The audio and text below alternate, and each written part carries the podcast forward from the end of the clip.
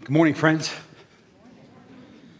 If you don't know me, my name is uh, Ryan Ferguson. I'm one of the pastors here. I'm excited to continue uh, with our study in the book of Matthew. Uh, we began last week. We have no idea how long we're going to be in Matthew, but this Christmas we are focusing on uh, the stories of Jesus and his birth. As I thought about uh, child dedication this Sunday and family and everything going on, um, I, I had this thought about children. There's this brief season in children's lives where unfun work can become fun. And what you have to do is you have to fill unfun work with fun purpose. It's a brief season when they're young. Um, this is actually me and my kids uh, many years ago now. Uh, cleaning the house is unfun work. Can I get an amen on that?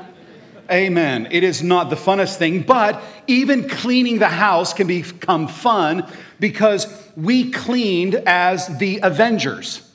Uh, we cleaned as a team.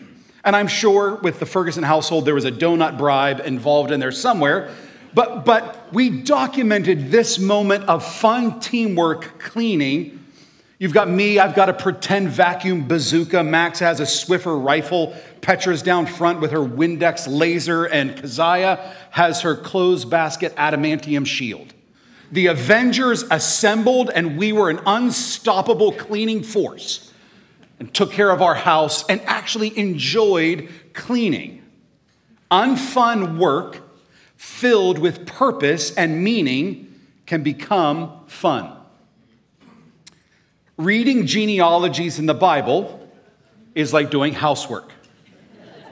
Now, I'm not trying to be sacrilegious, but I, I'm trying to take one for the team, a little bit of honesty, because I think many, if not most of us, think that way. We, if we come across a genealogy in the Bible, we uh, skip it uh, we skim it to try to make ourselves feel better, or we endure reading it laboriously rather than enjoying reading it. Genealogies in reading are often more chore than joy. And I, I think the main reason that could be true is because we lack that meaning filled purpose behind them, the broader, bigger, beautiful purpose of this list of names that we find in the scriptures. Without infused purpose and meaning, genealogies become unfun. But when filled with purpose and meaning, they're a joy. So I want to give a shout out to an old friend of mine, a former pastor from New York, from New York, from North Hills, um, Ben Arnold. He now lives out in um, Washington State. Um, ben did a sermon on genealogies on May 11th, 2014. Um, and I'm adapting here, stealing uh, a lot of his content um, and kind of doing it in my own way.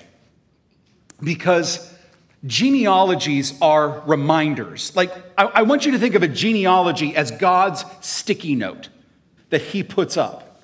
Genealogies are God's reminders to his people.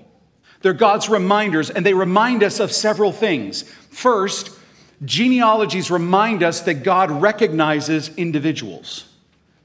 So if we believe, and we do, that the Spirit of God Himself breathed into human authors to write down a supernatural book of God's words, then every word in that book has divine significance.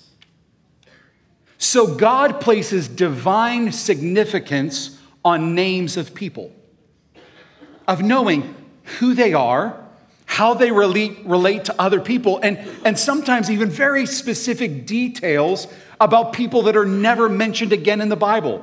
So in First Chronicles, there's a genealogy. It mattered to God to record that Seled died childless.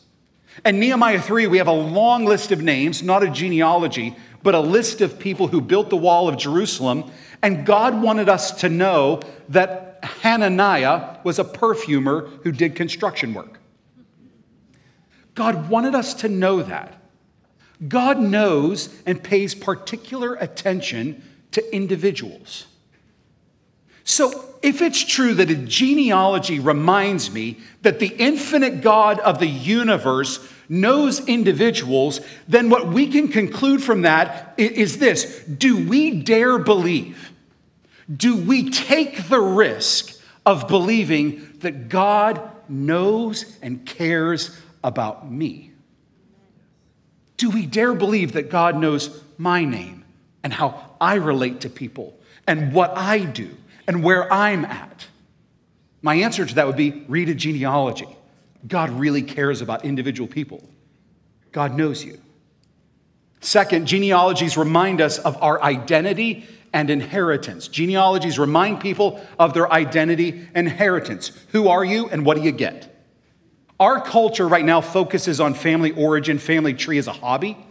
In this day, you were listed in a genealogy so you knew what family you were from and what you got out of that family moving forward. Tribal inheritance in Israel was determined by what family you were part of. Genealogies define your identity and your inheritance. And third, genealogies remind us that God kept, keeps his promises that God kept and keeps his promises. This is the biggie. This is the, this is, this is the one we're going to focus all the rest of our time on together. God kept, keeps his promises. That's what genealogies do. That's the sticky note. Genealogies you discover are conspicuous in the Bible. They, they stand out. A genealogy in the Bible is me in the Nutcracker suite doing ballet. I'm going to stand out. You're going to notice me. Genealogies do that as we read our way through Scripture. Genealogies, rather than being boring additions to take up biblical space, are reminders that God keeps his promises. See, genealogies keep showing up after crisis. They show up in these moments where God's people would have every reason to question the validity of God's promise. So I want to take you on a whirlwind tour of promise, crisis, and genealogies. And I want you to see this pattern that they're God's sticky notes that He's going to keep His promise. So, the first crisis we discover in the entire Bible is the fall. That's what we refer to it as in Genesis 3. Adam and Eve existed in perfect harmony with God. But they listened to the deceiver, the devil, they sinned, and the result was a catastrophe of epic proportions. Sin broke everything man's relationship to God, man's relationship with each other, even creation itself felt the ripple effects of the entrance of sin into creation. In response, God curses the serpent, and God says this I will put enmity, uh, think hostility division. I'm going to put division between you and the woman, between your offspring and her offspring. He shall bruise your head, and you shall bruise his heel. So, the entire story of the Bible begins with this great big promise from God right after gigantic human failure. God says, Eve, from your offspring, I'm going to raise up a singular he who will be capable of bruising the head of the deceiver, who can crush the serpent. So at the beginning of Genesis, the serpent's existence is on a timer. It's going to come to an end. Now, it's not going to be without cost. Destroying the deceiver will bruise the heel of that singular he that God will raise up from Eve. But in the end, the head of the deceiver is crushed. That is God's big promise. I'm going to rescue you and destroy evil. Immediately after that, we have the shortest genealogy in the Bible Adam, Eve, Cain, Abel. Adam and Eve have kids. The promise is on its way. Offspring, it's here. The promise is coming. But then we hit another crisis immediately Cain and Abel in Genesis 4. Abel is murdered by his brother Cain. Cain is cursed by God in response, and Cain flees away to the east. So, if we believe God made the big promise, where is the big promise going to come from if Abel's dead and Cain is cursed and gone? Genealogy, Genesis chapter 5. Another offspring is introduced. His name is Seth. Seth arrives, and then we have a long list of his descendants. God's still keeping track of that singular he. We then meet a guy named Noah and go right into yet another crisis the flood. See, during Noah's day, evil was the constant theme in everybody's heart. God's radical solution to the depth of that evil is through a flood. God's going to recreate and begin anew. But if the world is destroyed through a flood, how are we going to have the rescuer? How are we going to have the serpent crusher? Where's he going to come from? Well, once the waters recede and Noah gets out of the ark, God gives a genealogy. Genesis chapter 10, the genealogy of Noah's descendants, including a son named Shem. Right into another crisis the Tower of Babel in Genesis 11. Babel, which we just sang about in the song It Came Upon a Midnight Clear, is this prototypical city that is anti God.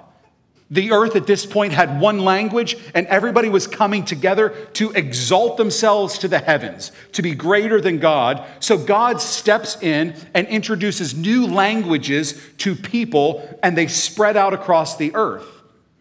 And we have to have a question but what about the promise? How are we going to keep track of where the promise is coming from if the people are scattered? Genesis 11, genealogy of Shem's descendants. And we're introduced to a very important guy named Abraham.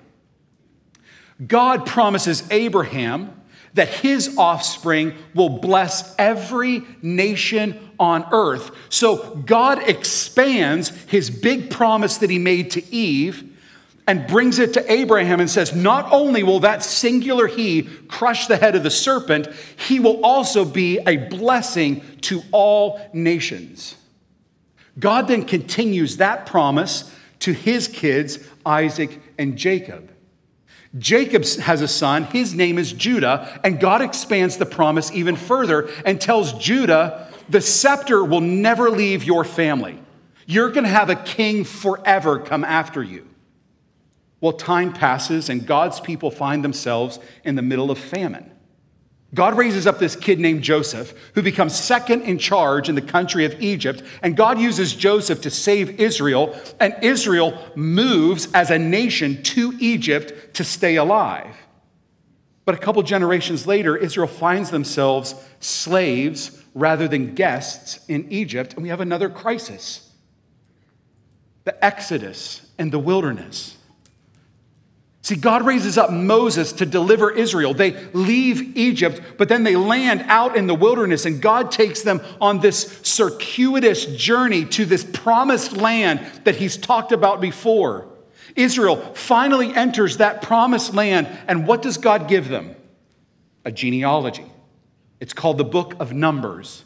Genealogies in the book of Numbers are the 12 sons of Jacob. God is still keeping track so we know where that singular he will come from.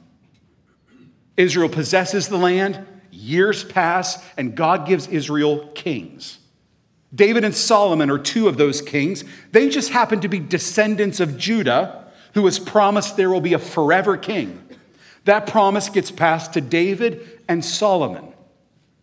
That expanding promise, a singular he who will destroy the serpent a blessing to all nations, a forever king. But that's a wild promise. How can you have a forever king when all of the kings of Israel keep dying?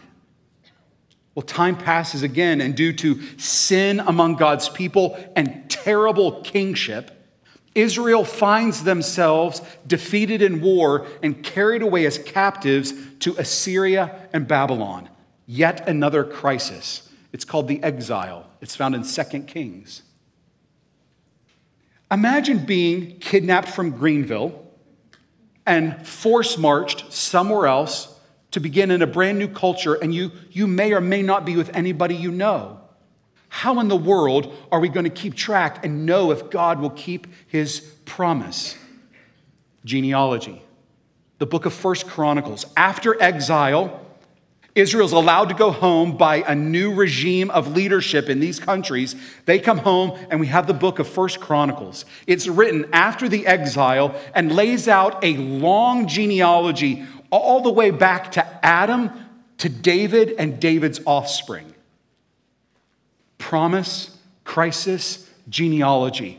Promise, crisis, genealogy. Promise, crisis, genealogy. God's still keeping track. Promise, crisis, genealogy. God's going to keep his word. But then we hit another crisis, and it's a biggie 400 years of silence. After rebuilding the wall of Jerusalem, after being freed from exile, Israel goes into silent mode. No prophet, no judges, no scripture, no new word from the Lord, only silence. Will God keep his promise? Brothers and sisters, for us to understand the impact of the beginning of the book of Matthew, we must imagine this silent crisis. You've got to step into the sandals of Israelites and feel what it would be like to have their history, their promises over and over and over, their crises over and over and over, genealogy over and over and over that a deliverer will come. Imagine the passing of years, centuries, millennia of promises, and then 400 years of silence. Can you, can you imagine what that would be like? Multiple generations wondering and wailing, is God going to keep his promise? Did God forget us? Imagine yourself a Jewish parent and you're trying to pass on your faith in the big promise of God to your children in the middle of 400 years of silence. How would you do it? When we all know as parents, we would be up in our bedrooms that evening going, Did God really say He's going to do it? And then try to deliver it to our kids. Not only that, but after 400 years of silence, you're going to feel an additional burden of foreign occupation in our promised land by Rome.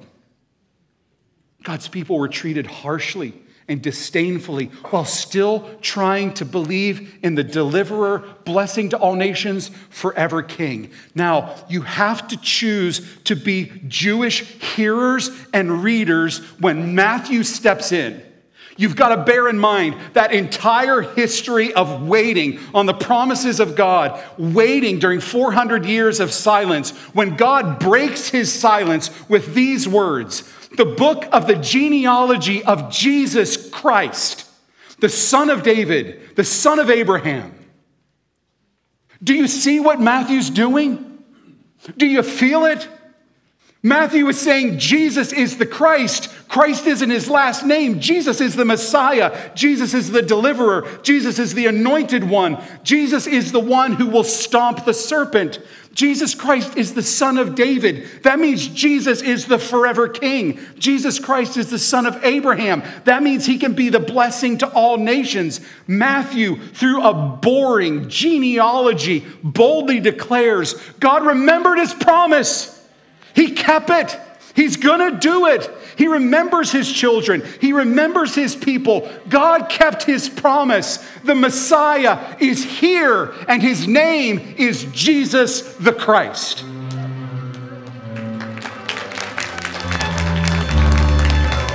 Joy to the world, the Lord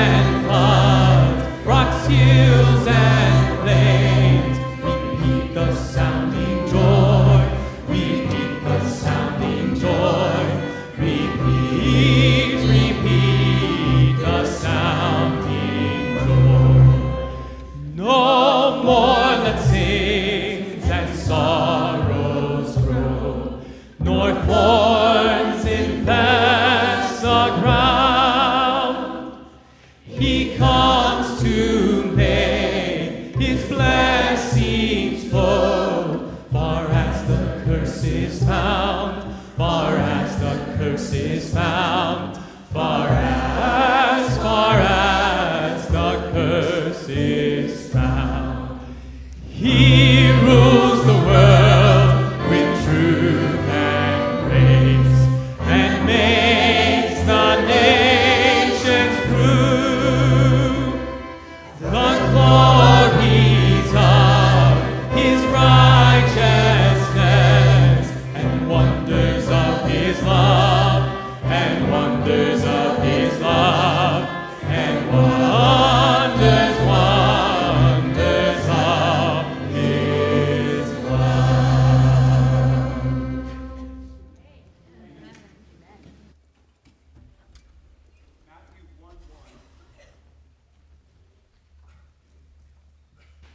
Matthew 1 1 is this big, bold claim.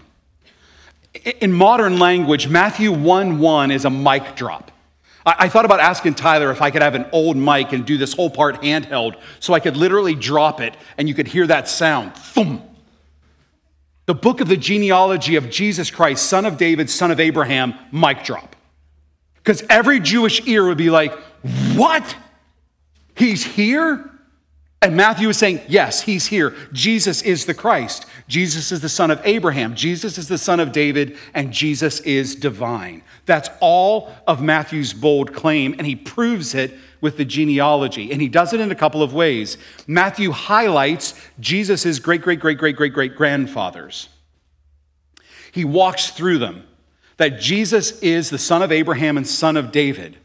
So, what I want us to do is, I actually want us to listen in real time to all of these names that Matthew lists because we believe they all have divine significance. So, let's listen together to the genealogy of Jesus Christ.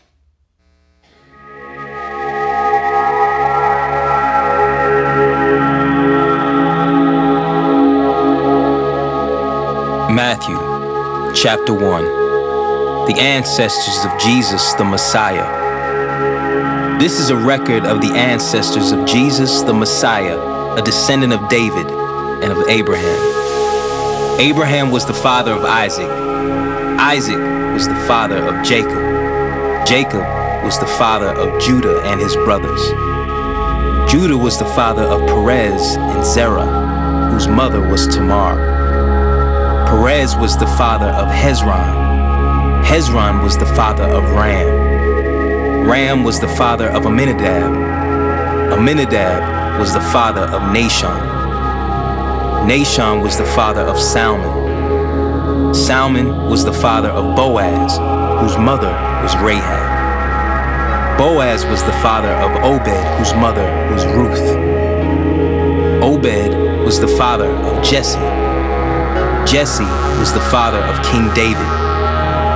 David was the father of Solomon, whose mother was Bathsheba, the widow of Uriah. Solomon was the father of Rehoboam. Rehoboam was the father of Abijah. Abijah was the father of Asa. Asa was the father of Jehoshaphat. Jehoshaphat was the father of Jehoram. Jehoram was the father of Uzziah. Uzziah was the father of Jotham. Jotham was the father of Ahaz. Ahaz was the father of Hezekiah. Hezekiah was the father of Manasseh. Manasseh was the father of Amon. Amon was the father of Josiah. Josiah was the father of Jehoiakim and his brothers born at the time of the exile to Babylon. After the Babylonian exile, Jehoiachin was the father of Shealtiel. Shealtiel was the father of Zerubbabel. Zerubbabel was the father of Abiud. Abiud was the father of Eliakim. Eliakim was the father of Azor. Azor was the father of Zadok. Zadok was the father of Achim. Achim was the father of Eliud. Eliud was the father of Eleazar. Eleazar was the father of Matthan. Mathan was the father of Jacob. Jacob was the father of Joseph, the husband of Mary. Mary gave birth to Jesus, who is called the Messiah. All those listed above include 14 generations from Abraham to David, 14 from David to the Babylonian exile, and 14 from the Babylonian exile to the Messiah. The birth of Jesus. Did you hear some familiar names in there? Everybody who needs to be there for Jesus to fulfill God's promise are there. You have Abraham, who we know as a descendant all the way back to Adam and Eve. So, by mentioning that Jesus is son of Abraham, that qualifies Jesus to be the serpent crusher and the blessing to all nations. You then have Isaac and Jacob and Judah thrown in there, who's promised to be a forever king, the beginning of the forever king. David is actually referenced in the genealogy as the king on purpose to remind the reader this is now a royal line. Solomon, David's son, who received the promise of forever king, is in there. So Jesus has the pedigree to be the forever king.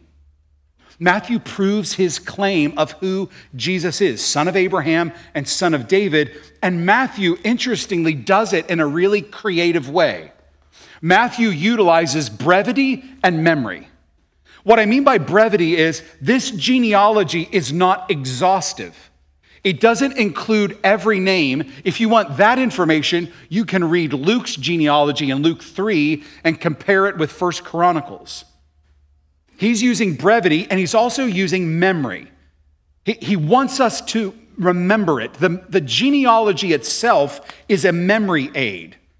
See, it appears that he wants people to remember Jesus' history, so he breaks it down into three groups of 14, three spans of 14 generations Abraham to David, David to exile, exile to Jesus' birth. So, if you don't know who Matthew is, Matthew is a numbers guy, he, he's a tax collector.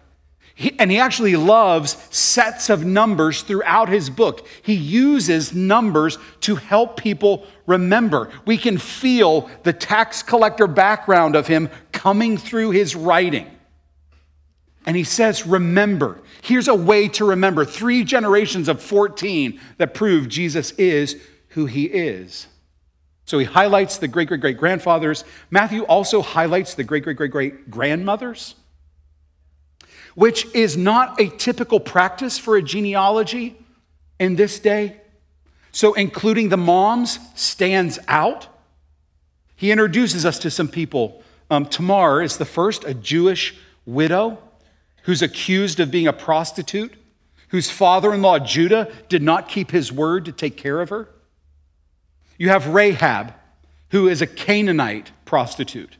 After the Exodus and wilderness, that crisis we talked about, Israel sent spies into the promised land. They were discovered and were going to be killed. Rahab hid those spies because she believed in who God was, and she made a really wise deal to save herself and her family in the future. God mentions Rahab not only here, but also in the book of Hebrews in the New Testament in chapter 11 as an example of what it means to have faith. There's Ruth. We have a whole book about Ruth in the Old Testament. She's a Moabite woman who married an Israelite. Her husband dies. She becomes a widow, travels with her Israeli mother in law back to the promised land, becomes a migrant worker, and ends up marrying a man named Boaz. There's the wife of Uriah. Her name is Bathsheba. Bathsheba is most likely a Hittite woman since her husband is Uriah the Hittite. Bathsheba was actually a victim of abuse of power by King David. So, why, why does Matthew include the great great great grandmothers? this is the best way, I think, to explain the inclusion. One of, one of the best reasons for the inclusion, um, and this is the best way that I can explain it, so bear with me. In the world of Harry Potter, there are groups of families who prize being what they call purebloods. That means the mom and dad can both practice magic, and so can the kid. There are other families where only one parent or no parents know how to practice magic, but the kid can practice magic. If that kid is seen by a pureblood, he's referred to as a mudblood. It is a very coarse, unkind slur. In the language of Harry Potter, Jesus is a mudblood rather than a pureblood. If, and I, I, this is what I mean that, if Matthew's desire is to present Jesus to his Jewish audience at Jesus' Jewish best, then there's no way he includes any of the women in the genealogy. Why? Number one, because typically you don't include women in the genealogy at all. Two, there are women in that genealogy with questionable moral character. Three, Jesus' great, great, great, great, great, great grandmothers are Moabite, Hittite, and Canaanite. Moabites, you, you might not know, there's a story of them in the Old Testament where they did not help God's people at a certain point of crisis, and they actually paid off a prophet to curse Israel. And in response, God said, Don't let them into the tabernacle for about 10 generations. So again, if Matthew is trying to present Jesus and market Jesus the best way he can, he's definitely not going to say anything about a Moabite past. So I think Matthew is sending a real clear message. Messiah is from many peoples and for all peoples. It's on purpose. Jesus is Abraham's offspring. Remember the promise to Abraham you're going to be a blessing to all nations, Moabite, Canaanite, Hittite included. Jesus Christ is the one who bridges the gap between God's people, Israel, and everybody else who isn't from that nation. That narrative of God's people being all people is not new to the New Testament. The invitation to the stranger, the foreigner, outside of God's people is clear and constant throughout the Old Testament. In the arrival of Jesus Christ, that invitation, even on the interior of a genealogy, continues to be given because Jesus is Moabite, Hittite, Canaanite. That's his lineage. And that invitation to all people to be God's peoples is continued throughout the New Testament. See, remember, one of the things genealogies does, it defines who you are and your inheritance. Do you know Jesus says, do you want to know who Jesus says his family is? His family are those people who do what God says. It's fascinating that Jesus says he unites all peoples into one body. Jesus actually says he creates one new nation. Jesus transforms everyone who believes in him into priests, whether they have the, the lineage back to Levi or not. Jesus connects all God's people to one heavenly Father. And I think the inclusion of Jesus's GGG grandmothers reinforces this message for all peoples to receive the Christ. Matthew's genealogy also highlights Jesus' divinity. His divinity. So, in studying this, I had a weird thought um, that I had never had before. Uh, did you ever did you ever have this thought? Did you ever think that Jesus' half brothers had the pedigree to be Messiah? Like, if you think about it, they could trace that whole same line, son of David, son of Abraham. They had, they had it all. So, what is it about Jesus that makes him the Messiah and not his brothers? And I think it's included in Matthew 1:16. It's kind of this world-rocking simple detail. Matthew 1:16. So we've had this whole list of people, right? This guy the father of this guy, this guy the father of this guy, this guy the father of this guy, and Matthew 1:16, and Jacob the father of Joseph, the husband. Oh, that's a new word. The husband of Mary, of whom Jesus was born, who is called Christ. After 51 names in a row, the rhythm changes. Um, so when that scripture was being read, I was actually watching you on purpose because the way the genealogy is read, it, it starts falling into this kind of a rhythm. And this person was the father of this person, was the father of this person. And many of you don't know that your body was doing this. You started counting time. You started jiving with it. You were in. This rhythm, right up until this point, brand new rhythm. It's like this, this verse, Matthew 116, is like imagine walking down 51 steps that all have an eight inch tread, and the 52nd step has a three inch tread. You're gonna come full stop, or you're gonna fall and trip. This moment reveals Jesus is not from Joseph. And that's what qualifies Jesus to be God's supernatural deliverer and forever king. That little detail. This is what sets Jesus apart from his brothers. Jesus has a different fatherly origin. Now, this is really important. That doesn't diminish at all Jesus' claim to be the son of Abraham and the son of David. In the scriptures, people who knew Jesus, both those who liked Jesus and disliked Jesus, assumed he was Joseph's son. Matthew, Luke, and John, all who wrote Gospels, all attest to the same fact son of Joseph. It's his title, firstborn. Luke 4:22, is not this Joseph's son? Matthew 13:55, is not this the carpenter's son? John 1:45, we have found him, Jesus of Nazareth, the son of Joseph. John 6:42, is not this Jesus the son of Joseph, whose father and mother we know? It was assumed that Jesus had the firstborn right, descent, and inheritance of Joseph. Six times in Matthew, people approaching Jesus are going to declare him to be Son of David, forever king. So, whether it's through Jewish custom or Roman law, Jesus was the adopted, legitimate son of Joseph, and therefore the legitimate son of David and Abraham. And Matthew is simultaneously clear, but it's not biological descent. Jesus was born from Mary. Jesus was really born. He was a real human, but Jesus is really unique because there was not a dad involved. And Matthew bookends his bold claim. The first verse, he's Jesus the Christ. And then he's born of Mary, he's born of Mary who is called the Christ, the Messiah. So Jesus was from Mary, but not from Joseph. And in that one moment, Matthew is declaring the divinity of Jesus. And since Jesus didn't come from Joseph, Jesus exists outside of sin's curse.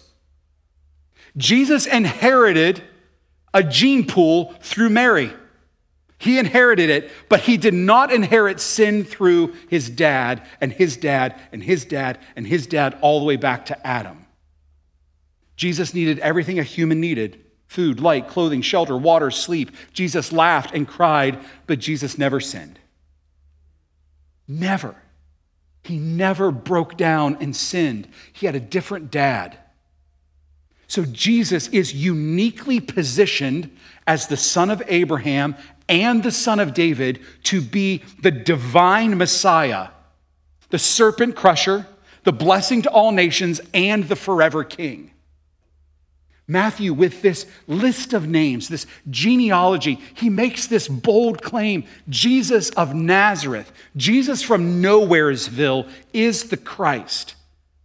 And we can link that all the way back to Abraham, all the way back to Adam.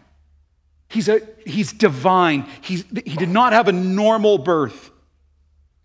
Genealogies remind us that God kept and keeps his promises. And that's what Matthew 1 1 is. It, God kept it, it's a sticky note. God kept his promises.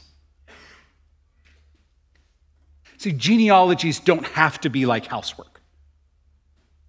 There's something behind them all in the scriptures that anchors us to who God is, what God's doing, and that He's going to keep His word. Every time we choose to read through a genealogy, a list of names, we get to imagine that the infinite God of the universe intimately knows each person. He knows your name. And we get to remember that genealogies identify who we are and what we inherited and what we inherit. So if you believe Jesus is the Christ, your family tree is radically altered. no matter who you are, if you believe Jesus is the Christ, if you believe Matthew's bold claim, your family tree is immediately altered. Paul puts it this way in Galatians 3 26 to 29. For in Christ Jesus, you are all sons of God by faith. So if I believe Jesus is the Christ, I have a brand new father. I'm a brand new kid. Paul continues For as many of you as were baptized into Christ have put on Christ. There is neither Jew nor Greek. Another mic drop during the day. If you, if you believe Jesus is the Christ, you have a new father. So, what nation you're from, it's not that it's unimportant, it's just it's not what defines you anymore. You're defined back to this one father that you're given by believing that Jesus is the Christ. There's neither slave nor free, there's not male nor female, for you are all one in Christ Jesus. And if you are Christ's, then you are Abraham's offspring. What? Every Gentile in the world, when you read this, you need to know the entire story we talked about at the beginning. I get to inherit all of those promises that God gave to his people, all the way back to the gigantic promise at the beginning that the deceiver is going to be crushed, that there's a blessing to all nations, and I'm going to have a forever king, and I'm going to have a new dad, and be part of a new family. I, Abraham's my dad too, and the Fergusons are not a Jewish people. He's my dad? Yes, by faith through Jesus Christ. Then you're Abraham's offspring, heirs according to promise. God made some big promises about inheritance. Paul talks about this way in Romans 8, 16, and 17. God the Spirit himself bears witness with our spirit that we're children of God. The Spirit of God keeps reminding you of your family tree. If you believe in Jesus, the Spirit is saying, new family tree goes back to Father. There's one family. And if we're children, well, then we're heirs. Remember, genealogies tell you who you are and what you inherit. If you're children, then you're heirs. Well, who are we heirs of? We're heirs of God and fellow heirs with Christ. So Jesus is the firstborn of God which gives Jesus the right to possess all the inheritance that God the Father would give. If I believe in Jesus Christ, I'm placed into a new family directly with God the Father. I'm Abraham's offspring. I have access to all the promises of Abraham. I'm also a joint heir with Jesus Christ in everything the Father gives him. So basically, by believing in Jesus, Jesus kind of throws out the whole model of firstborn inheritance and says, No, in me, we all get it. We, we, whatever inheritance God gives to Jesus, we all inherit. Our faith in Christ changes our genealogy. We get a brand new one. God keeps his promises, he keeps them. And we get all of that from a list of names.